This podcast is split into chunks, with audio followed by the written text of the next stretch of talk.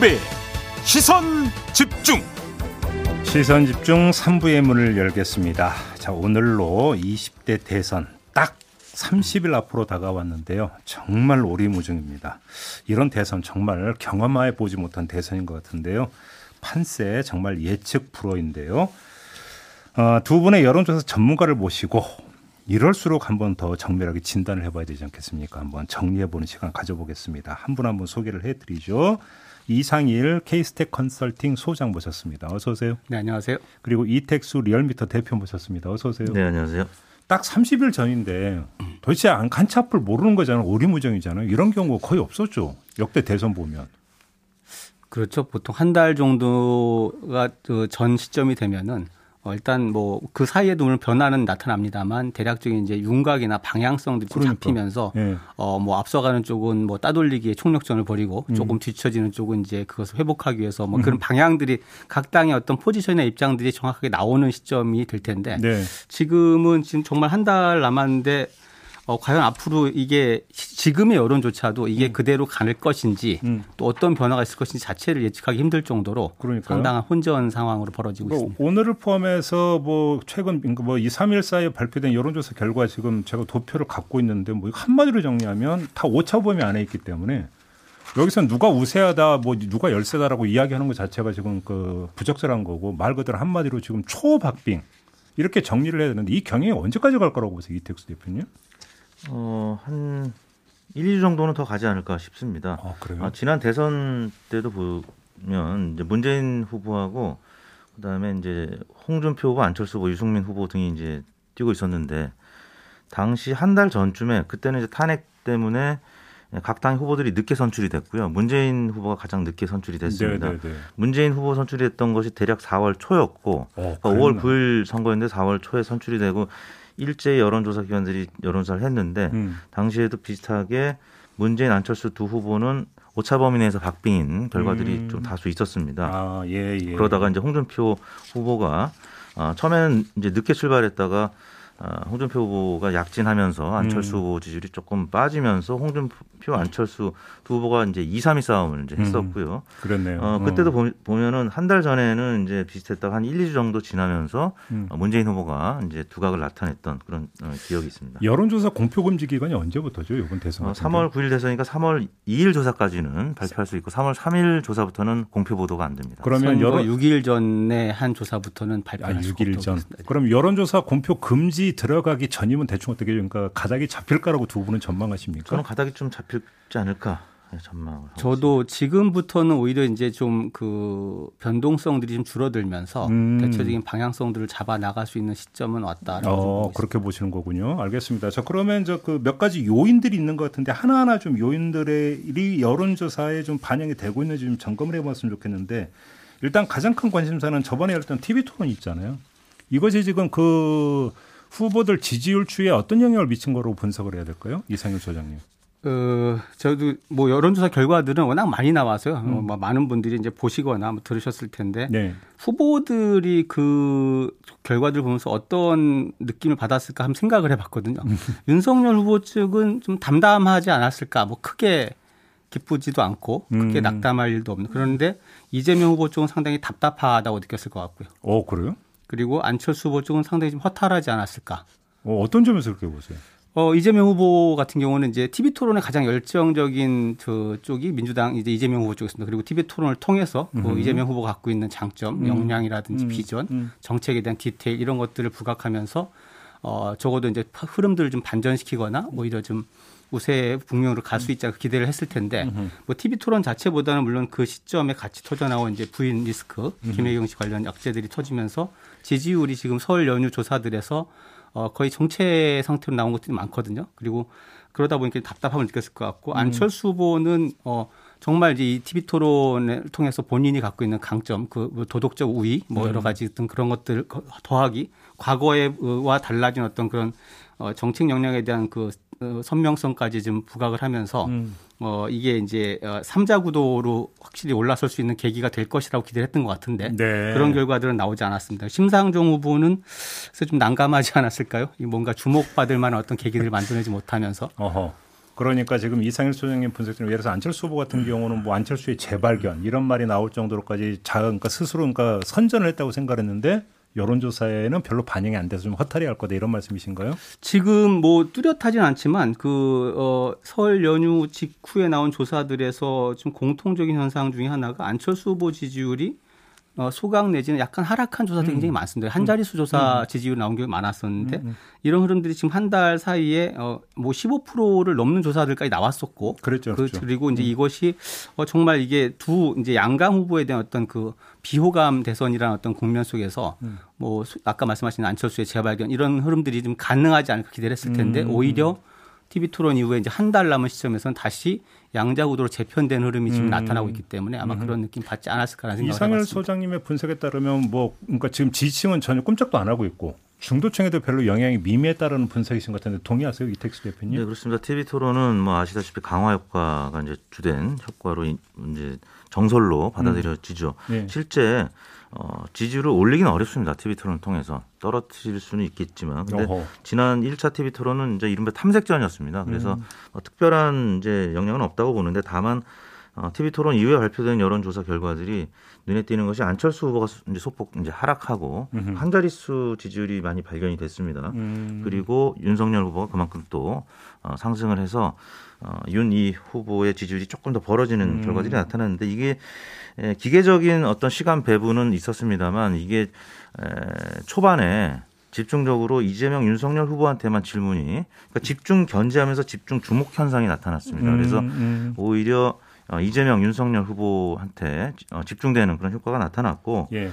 어, 그러다 보니까 안철수 후보 입장에서는 어떻게 보면 어, 이재명 후보하고 뭐 각을 일방적으로 세우던지 아니면 윤석열 후보하고만 각을 세우던지 이렇게 했었으면 좋았을 텐데 이게 고르게 하다 보니까 결과적으로는 이재명, 윤석열 두 양강 음, 후보에게만 음. 집중이 되는 그런 효과가 있지 않았나 싶습니다. 알겠습니다. 그다음에 또 다른 요인이 이른바 김혜경 논란, 그다음에 김건희 논란. 이게 지금 여론조사에는 어떻게 지금 반영이 되고 있는 걸로 분석을 해야 될까요, 이택수 대표님? 네, 지금 이제 언론사들이 음. 예, 김혜경 그리고 김건희 두 배우자에 대한 여론 조사들을 하고 있는데요. 예. 어, 이제 더 팩트가 리얼미터에 예. 에, 의뢰한 2월 3일 4일 조사입니다. 어, 자세한 내용은 중앙선거여론조사심의원회 홈페이지를 참고하시면 되겠는데요. 예. 배우자 리스크 악영향에 대해서 조사를 했는데 음. 에, 김혜경 배우자에 대한 악영향이 49.8%, 어허. 김건희 배우자에 대한 악영향이 44.3%. 예. 어, 한 오차 범위 이제 안팎으로 대략 예. 김혜경 후보에 대한 리스크가 더 큰 것으로 예. 지금 결과들이 나오고 있습니다. 어. 아, 이것이 이제 결국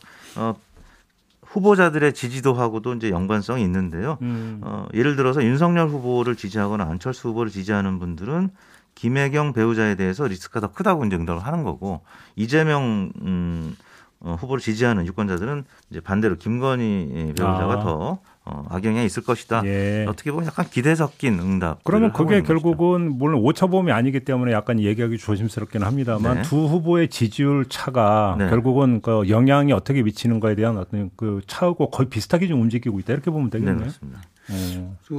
그설 연휴 조사들이 이제 그런 어떤 여러 가지 이슈들을 터진 것들이 반영이 되긴 했지만 저는 이제 그 어, 이재명 후보의 부인 김혜경 씨 관련된 이슈들이 어, 전체적으로 다 반영이 됐을까라는 부분에서는 약간 좀 더 지켜볼 필요가 있다. 더 반영될 수 예, 있다는 이게 말씀이죠. 지금 그 조사 시점들이 명절 연휴가 끝난 직후 내지는 명절 마지막 날에 음. 걸쳐 있는 조사들이 많고요. 그렇죠. 그리고 어 그다음에 이 뭐 오미크론 확산 이런 것도 굉장히 크게 파장이 지금 큰 상황에서 조사가 진행됐기 때문에 음. 여론의 어떤 그 여론이 좀 정돈된 여론들이 나왔다라고 보기에는 약간 좀 이른감이 있습니다. 그래서 이번 주에 이제 다시 음흠. 조사될 결과들을 좀 지켜봐야 되는데 예. 저는 이제 김혜경 씨 논란 같은 경우에는 좀 더 구체적인 폭로들이 계속 이어지는 흐름이었기 때문에 예. 이런 흐름에 따라서는 좀 더 영향이 있을 수도 있다라고 보는 편입니다. 아 그렇게 보시는 거고요. 그다음에 또 하나 지금 나온 게 홍준표 의원이 선대본 상임 고문으로 이제 합류를 선언 을 하지 않았습니까? 네. 그래서 홍준표 의원 같은 경우는 이제 지금까지 일반적으로 하는 얘기가 20대에게 일정한 영향력을 행사하고 있는 게 아니냐 이런 이제 분석이 많이 있었는데 이게 지금 윤석열 후보 그러니까 그 지지율에 지금 일정하게 지금 반영이 되고 있다고 봐야 됩니까? 어떻게 봐야 됩니까? 네, 그런 이제 에, 징표들이 나오고 있는데요. 네.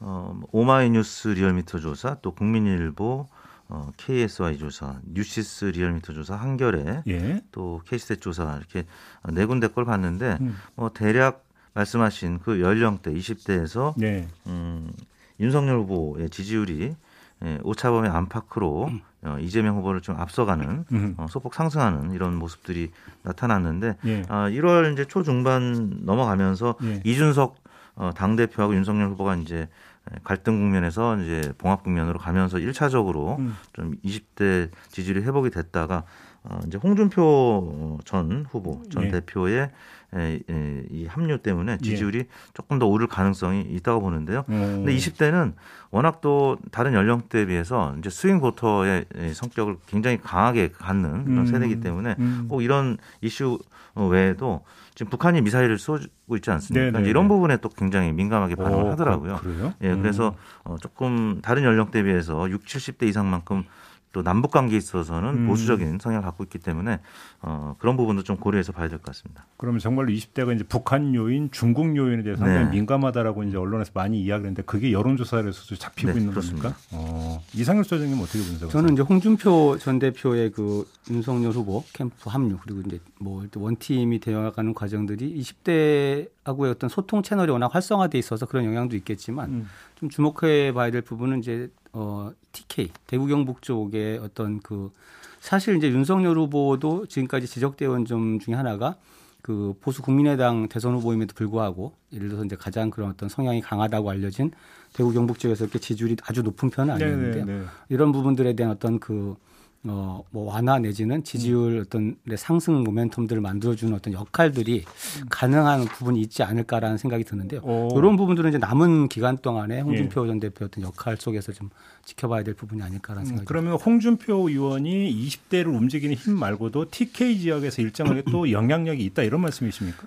그러니까 20대하고 소통 채널은 최근에 홍준표 전 대표하고 이렇게 주변에서 벌어진 새로운 현상이지만 실질적으로 이제 뭐 호호는 되게 강- 강한데 홍준표 전 대표가 그 보수적인 어떤 그 성격의 여러 가지 그 가치, 그다음에 정책들을 이렇게 그동안 강하게 표방한 적이 많았고요. 아무래도 좀 여러 그 국민의힘 전체가 이 보수 진영이 좀 그 뭐라 그럴까요?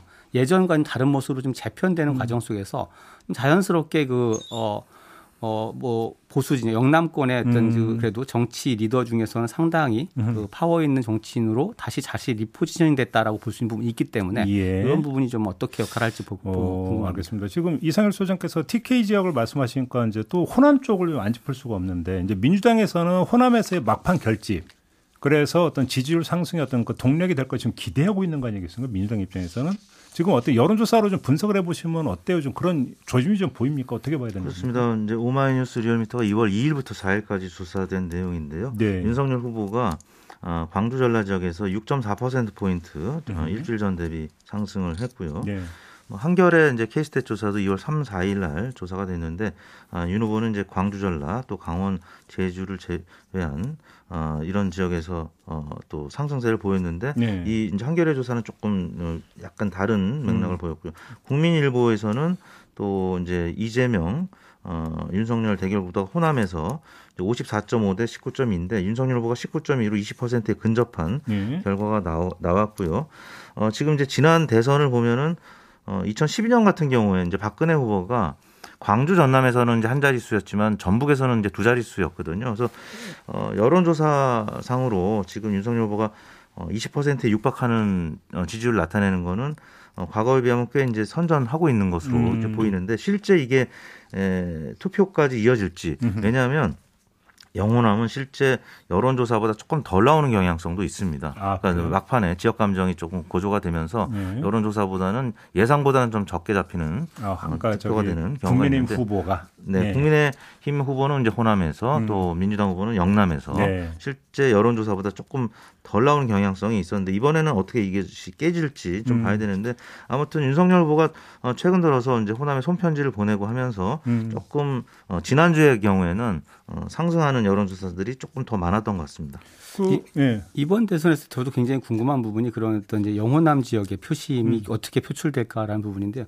조금 다른 각도에서도 좀 볼 수 있는 게 뭐냐면 이번 대선의 특징이라고 볼 수 있는 점 중에 하나가 유권자들이 대선 후보를 볼때 적격 심사를 하듯이 선거를 바라본다라는 점을 좀 주목해 봐야 돼요. 적격 심사. 예. 과연 대통령감으로 음. 인정할 수 있느냐라는 그런 관점. 그러니까 가장 마- 서로 이제 편하게 하는 대선 얘기 중에 가장 많이 듣고 하는 얘기가 도대체 누굴 찍어야 할지 모르겠다. 음. 찍을 후보가 없다라는 말을 많이 하죠. 이 얘기는 뭐냐면 어, 찍고 싶은 후보가 없다라는 말 속에서는 과연 그러면 오히려 이 커트라인을 굉장히 낮춰놓고 절대 안 되는 후보는 누구냐라는 관점에서 선거를 바라보는 굉장히 많거든요. 네. 그렇다라고 하면 거기서 판정을 내린 분들은 사실은 그 지역의 어떤 보편적인 정서나 뭐 정당에 대한 느낌 이런 것들은 별개로 투표를 할 가능성이, 굉장히 많습니다. 그래서 오. 이게 저는 영호남의 이런 부분들이 그 해소되지 않은 채 선거가 치러진다면 영호남이란 어떤 그 지역 적인 어떤 정치 흐름과는 무관하게 음. 개인적인 어떤 평가에 의해서 투표하는 분들이 굉장히 많고 음. 그 속에서 오히려 그런 어떤 어, 과거와는 좀 다른 패턴, 그러니까 몰표 현상 같은 것이 나타나지 않는 흐름도 최종적으로 올수 있는 게 아닐까라는 어. 그렇게 전망하시는 해봅니다. 거군요. 알겠습니다. 근데 또 다른 각도에서 좀 보면은 호남 지역에서의 이재명 후보의 지지율과 TK 지역에서의 윤석열 후보의 지지율이 보통 한 50%대 이렇게 나온다라고 한다면 설령 호남에서 막판 결집이 나타난다 하더라도 TK 지역에서 또 막판 결집이 나타난다면 결국은 또 그 상쇄 효과가 발생하는 거 아니냐 이런 분석도 나올 수 있는 거 아닙니까? 이, 그런데 그렇습니다. 이 전망은 어, 실현될 가능성은 어떻게 보세요?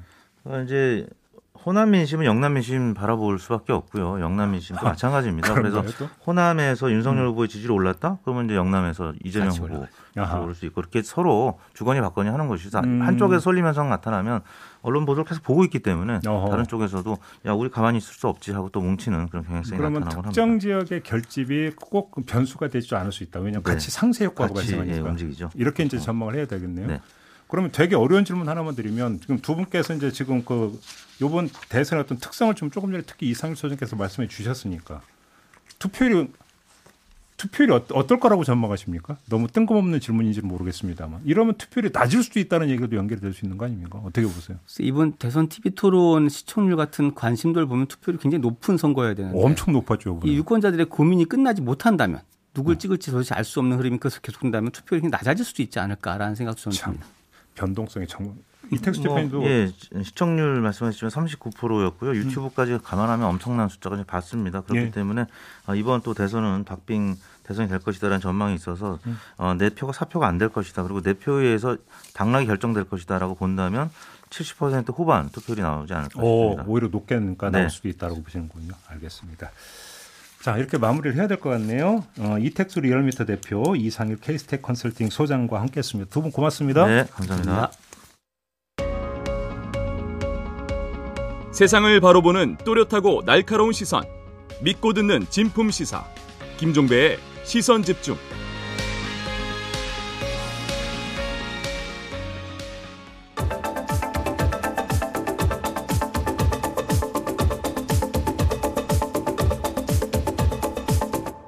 네, B컷 뉴스 진행하겠습니다. 헬마우스 임경빈 작가 모셨습니다. 어서 오세요. 안녕하세요. 어떤 이야기입니까? 오늘은 제 전문 영역이 이제 유튜브 관련된 소식인데요. 네. 주말 내내 온라인 커뮤니티에서 가장 많이 얘기가 된 거는 한 인터넷 방송 스트리머의 죽음을 둘러싼 논란입니다. 스트리머가 뭐예요? 어, 이제 방송을 진행하는 사람을 이제 인터넷 방송에 제한할 때는 이제 스트리머라고 하는데 어. 스트리밍을 하는 사람이라는 의미죠. 아, 그래서 스트리머. 그래서 네. 더쿠라는 커뮤니티에 올라온 글인데 음. 남초발 마녀 사냥으로 사람 하나가 죽- 죽었다라면서 음흠. 관심을 호소하는 글에 1천여 개 댓글이 달렸는데 어허. 잼미라는 예명을 쓰는 스트리머가 지난 1월 말에 극단적인 선택을 했다는 소식이 유가족을 통해서 알려졌습니다. 네. 그런데 이제 수많은 루머와 악플 때문에 우울증을 심각하게 앓았고 음. 결국 이제 죽음에까지 이르렀다 이런 얘기인데 네. 청와대 국민청원이 올라왔거든요 주말 동안에 음. 어, 괴 소문을 만들어서 유포시키고 온라인 공격에 앞장을 섰던 특정 유튜버 그리고 인터넷 커뮤니티 이용자들을 처벌해달라는 내용입니다. 네. 어, 청원자 같은 경우는 이들을 모녀 살인범이라고 지칭을 하면서 강력하게 처벌해야 한다고 주장했는데 음. 이 청원 순식간에 지금 10만 명 정도의 동의를 얻은 상태입니다. 무슨 일이 있었던 건데? 사건이 이제 2019년에 시작이 됐는데 예. 잼미라는 스트리머가 방송 중에 남성 혐오를 상징하는 제스처를 취했다든지.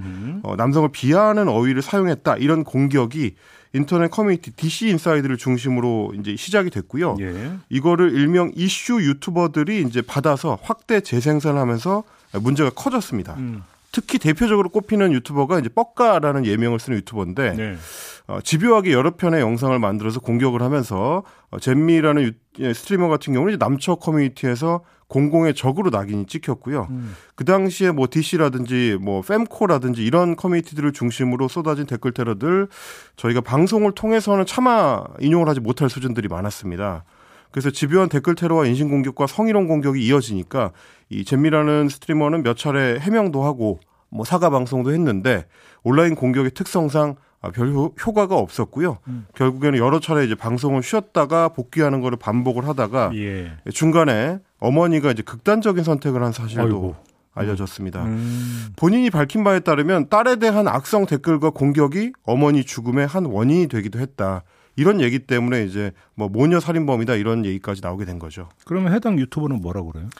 어, 자신에 대한 이제 비판이 굉장히 거세게 일어나니까 주말 동안에 영상을 하나 올렸는데 이게 사과인지 해명인지 좀 애매합니다. 음. 제목이 이제 잼미님 관련 영상입니다.인데 네. 여기서 뭐 잼미라는 스트리머가 이렇게 된 데에 자신의 책임도 있다고 사과를 하면서도 음흠. 동시에 자신의 잘못은 그렇게까지 또 크지는 않다. 이런 식의 이제 변명에 상당히 많은 시간을 할애를 했습니다. 예. 그러니까 자신은 이미 논란이 커진 뒤에 뛰어들어서 뒤늦게 영상을 만들었고 어, 이슈가 발생한 거를 어, 뒤에 정리하는 사람이다. 이런 식의 주장을 한 건데 그러니까 논란을 키운 게 아니고 이미 발생한 논란을 정리해서 영상으로 만들어 가지고 조회수만 챙겼다.